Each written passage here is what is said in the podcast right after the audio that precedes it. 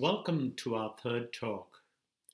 The word of the Lord, which I spoke of in the first talk, deep within my being, has been there from the beginning of creation, all through the time now as we go through the ups and downs of COVID uh, disasters and COVID suffering.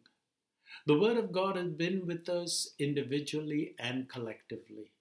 The Word of God is Jesus Christ Himself, who has walked with us through this darkness and inviting us to come into the light. Walk through us with the darkness of poverty and isolation. Walk with us through the darkness of loneliness. Walked with us through the darkness of having lost a dear one or even lost a job walked with us through the estrangements that we have experienced sometimes within families, sometimes with friends, because of our attitude towards vaccination. Some insist on double vaccination, some are anti vaxxers. And through all this darkness, the Word of God is there inviting us to come into the light. And Jesus Christ has given us a person that will help us in our everyday life, a person like you and me, a person that is human. Mary, the Mother of God. Carey Landry has sang that beautiful song, Gentle Woman, Quiet Light, Morning Star, so strong and bright, Gentle Mother, Peaceful Dove, teach us wisdom teach us love. And so I based my third talk on Luke chapter 2, verse 19, which says, Mary pondered all these things in her heart. Mary had the Word of God deep within her being. Mary had walked through darkness, walked in the light. And Mary pondered all these apparent contradiction, these mysteries of God working in her life as she herself had said yes to God. She had said, the, the Almighty has done great things for me, and so my soul magnifies the Lord, and my spirit rejoices in God, my Savior.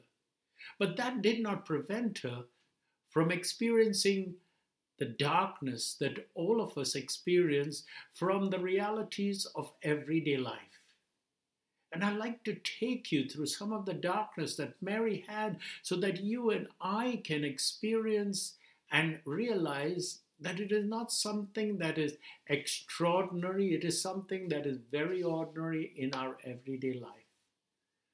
I want to start off with a quotation from Isaiah Isaiah who speaks about Mary, and he simply says in chapter 7 Therefore the Lord Himself will give you a sign. Look, a young woman is with child and will bear a son, and will name him Emmanuel. He will eat curds and honey by the time he knows how to refuse the evil and choose the good. Seems so nice, so copacetic, so beautiful. And yet, in this small little story, we see the Word of God present, and yet the Word of God is surrounded with darkness. I want to ponder these beautiful things in the joyful mysteries of the Rosary, as you and I call them joyful mysteries, but they were really a cross on Mary's shoulders. But before that, there's Sister Mary, Sister Irene Zimmerman, the sister of St. Francis living in Wisconsin, has written this beautiful, beautiful poem about how Mary took care of the child.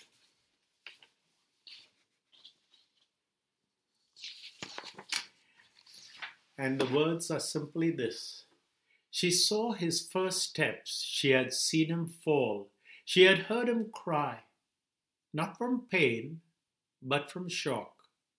She had lifted him up, she had set him back on his feet. He had walked bow legged to keep his balance. And then he ran. Now, this is simply the story of Jesus as a child. And this brings to us this beautiful story of how Mary walked through darkness and has been for us a model for each one of us.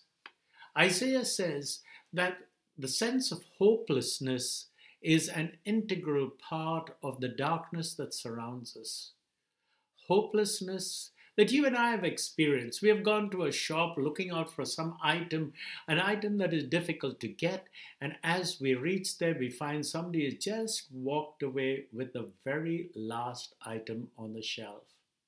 A sense of hopelessness. Or we have gone to a, a bureau in order to get a license, and as we get to the door, we find sorry, there are enough of people inside and we cannot receive any more. Come back tomorrow. And we come back tomorrow and we reach the, the desk and they said, You've got all the document except one, and that is essential. You have to go back. That sense of utter hopelessness. You can't do anything about it. And yet, these are not life changing hopelessness. This is not life changing darkness. Think about the refugee and the immigrant who has sold everything converted them into precious dollars, put them in a suitcase, and walked and trudged miles, sometimes to be robbed of all their savings, sometimes reaching the border and being turned back. The utter hopelessness that is life changing. Think about third world countries with patients in the ICU and suddenly they are told there is no oxygen, not even on the black, black market. They've run short of it. And they're dying just because they don't have oxygen. And then we come to our first world country like Canada, and we do have that darkness even here. People who need dialysis treatment twice a week, people who are waiting for transplant, liver transplant, kidney transplant, lung transplant, and these medical procedures had to be put on hold because the ICU has been filled. And we look and we are utterly in this despair almost. I don't want to list all these things because I know personally people who have been turned back. And it brings me, even as I share this with you, to a sense of hopelessness. So, who do I turn to? I turn to the Word of God deep within my being who has called me to walk, walk in the light. And on the cross, while he was apparently in darkness, he gives us a person called Mary. She pondered all these things. And as I said, let us walk with her through this beautiful, joyful mysteries. The joyful mysteries which uh, are so happy and full of hope but for Mary, there were a whole lot of contradictions where she could not figure out what to do and what were the answers. And so we are told she pondered these in her heart.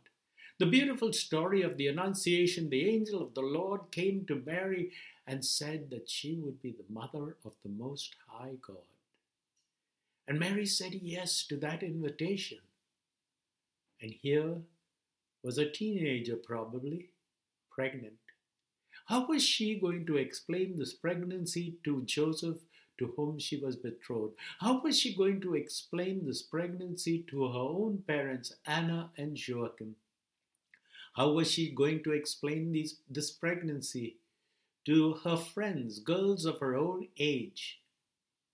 You and I have known so many teenage pregnancies.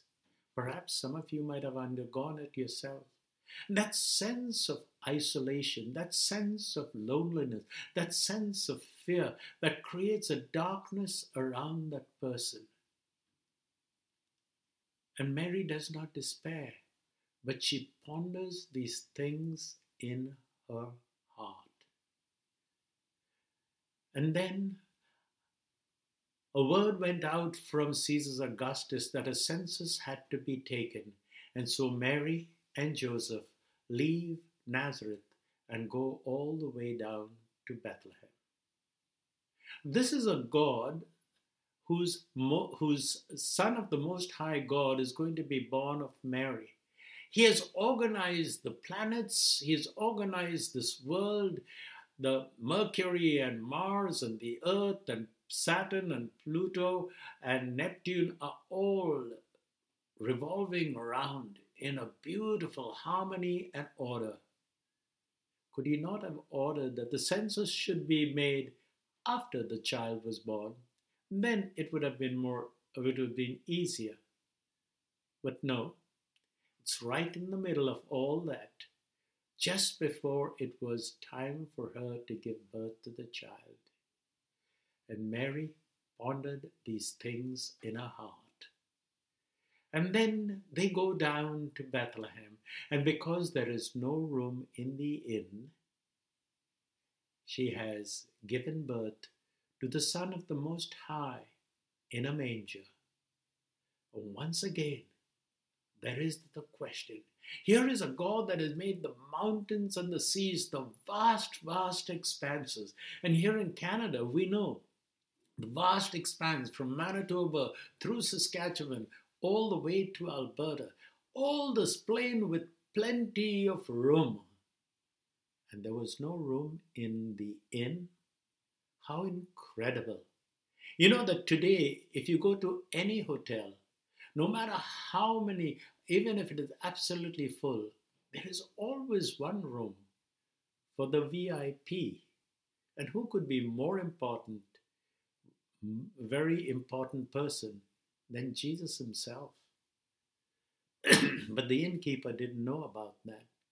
And today, if you go to any hotel, with a little bit of cash exchange, you can get a room no matter how full and no matter how packed the season is.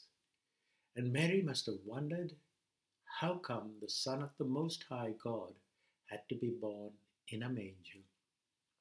And Mary pondered these things in her heart. And the child grew probably around a year, a year and a half, two years. Joseph and Mary finally go into the city of Bethlehem where they have a small house. And then one night, Joseph is told in a dream King Herod seeks the life of this child. And so, in the middle of the night, he is told to take the mother and child and flee all the way. Here we have the first story of a refugee family, of an immigrant family, seeking a better life, a safer life in another country altogether. There have been lots of stories in the Old Testament, but this is the very first in the New Testament. How could it happen that just Jesus, who wanted and came that we may have life, is now in fear and danger of his own life? How is it possible that Jesus, who is going to proclaim the kingdom of God, Jesus, who will be crowned as King and Lord of all creation, is at the mercy of a petty king in a petty kingdom. And Mary pondered these things in her heart. And the fifth joyful mystery. And when they returned from the temple in Jerusalem and had gone a day, they realized that Jesus was not with them. And so they returned to Bethel, to Jerusalem and when they found Jesus, he was in the middle of the temple authorities speaking. And Mary said, Why did you do this to us? To us? Your father and I have been worried. And Jesus gives that, that 12 year old gives that enigmatic answer. Why did you seek for me? Did you not know that I must be about my father's business? Mary must have pondered all these things in her heart. Here was a good shepherd who would be seeking after the lost sheep, and the lost sheep himself was lost. And Mary pondered all these things in her heart. Let me go back to Irene Zimmerman. Irene Zimmerman is now telling us in that same poem about Jesus' public life. Mary had lifted him when, as a baby, he had fallen. But now he ran. He walked the hills of Galilee. His face was set to Jerusalem. He walked. But now he walks the road to Calvary. He begins to cry, but not from shock, but from pain. She will not wipe his face. She will let Veronica do that. Jesus falls, but she cannot pick him up this time. He rises once again. She has taught him well. She has taught him how to get up. And so I will go to just through in two incidents in Jesus' public life to show how Mary pondered these things right until the time when Jesus had to walk the road of Calvary. And even before he did, she was walking the way of the cross. The first incident I would like to speak is the very first miracle according to John, or he calls it a sign, the wedding feast of Cana. And then the wine runs short. And she, probably the most sober of all of them, realizes the wine is short. And so she goes up to Jesus and says, They have no wine. And Jesus gives that enigmatic answer again, very similar to the answer that he gave as a 12 year old Woman, what concern is this of mine? My hour has not yet come. Mary pondered these things in her heart and did not doubt. Because she was walking in the light, she refused to remain in the darkness. And so she tells the servants, Do whatever he tells you. Was Mary the wedding planner? How did she go about doing all these things? And she pondered these things in her heart, knowing full well that the Word of God in her heart, her Son Jesus Christ, would lead her from the darkness into the light. And the second incident that I would like to give you is Jesus is working day and night, working ceaselessly, working using all his energy, and he is tired.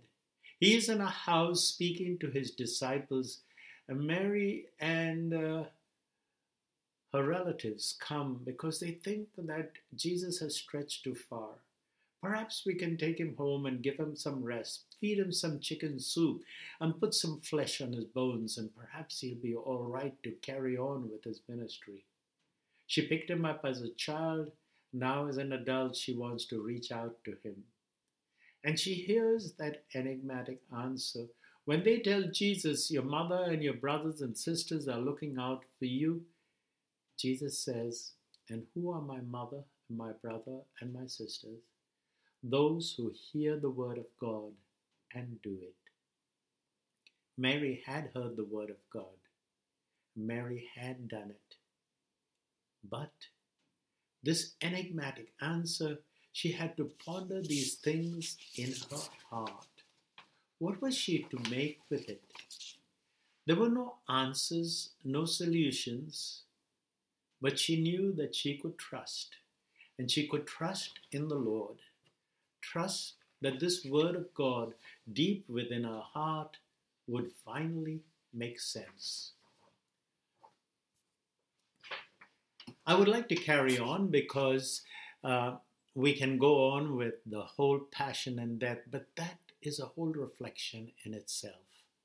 We could speak about Mary for hours on end. But Irene Zimmerman has explained the whole of the nativity scene in a very short poem, very succinct and to the point. And she speaks about the nativity in these words Homeless that first night, one more statistic to add to the census, one more mouth to feed. Only the shepherds, having nothing to lose except a little sleep, came to see. And so we carry on with this Mother of God, gentle woman, so strong and brave, teach us wisdom, teach us love. You who had the word of the Lord deep within your being, help us to walk, walk in the light. I would like to end with a song that was written by Miriam Winters, uh, which is called um, The Medical Mission Sisters. She's still alive, I think, out in Winnipeg. And she sings this little beautiful song. Come down, Lord, the world is ill, racked with bloodshed the livelong day. We must struggle for peace until you show the way, you show the way. Lord, do not come to our house, we're unworthy. Speak and the promise is sealed.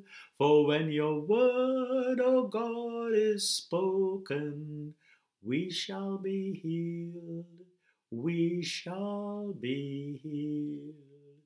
The word of the Lord, deep within our being, invites us to walk, walk in the light, and we shall be healed. We shall be healed. God bless you all.